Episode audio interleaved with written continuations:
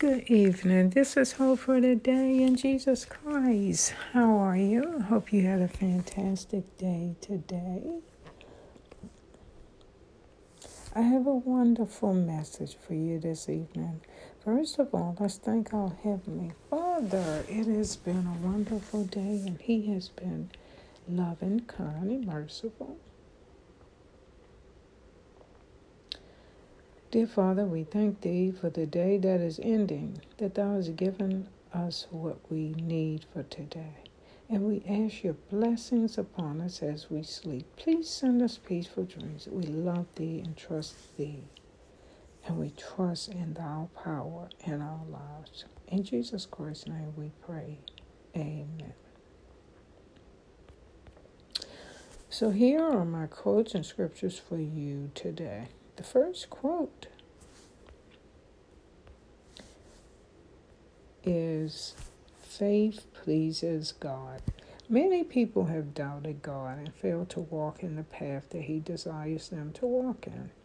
Do not live a defeated and fearful life. Believe what God says and do it. And when we walk by faith and trust God fully, our lives change completely for the better. Now the verse of the day is Ephesians 4:27. Do not give the devil a foothold. You know the good news is that God is greater than fear. His power in you is greater than any power that comes against you.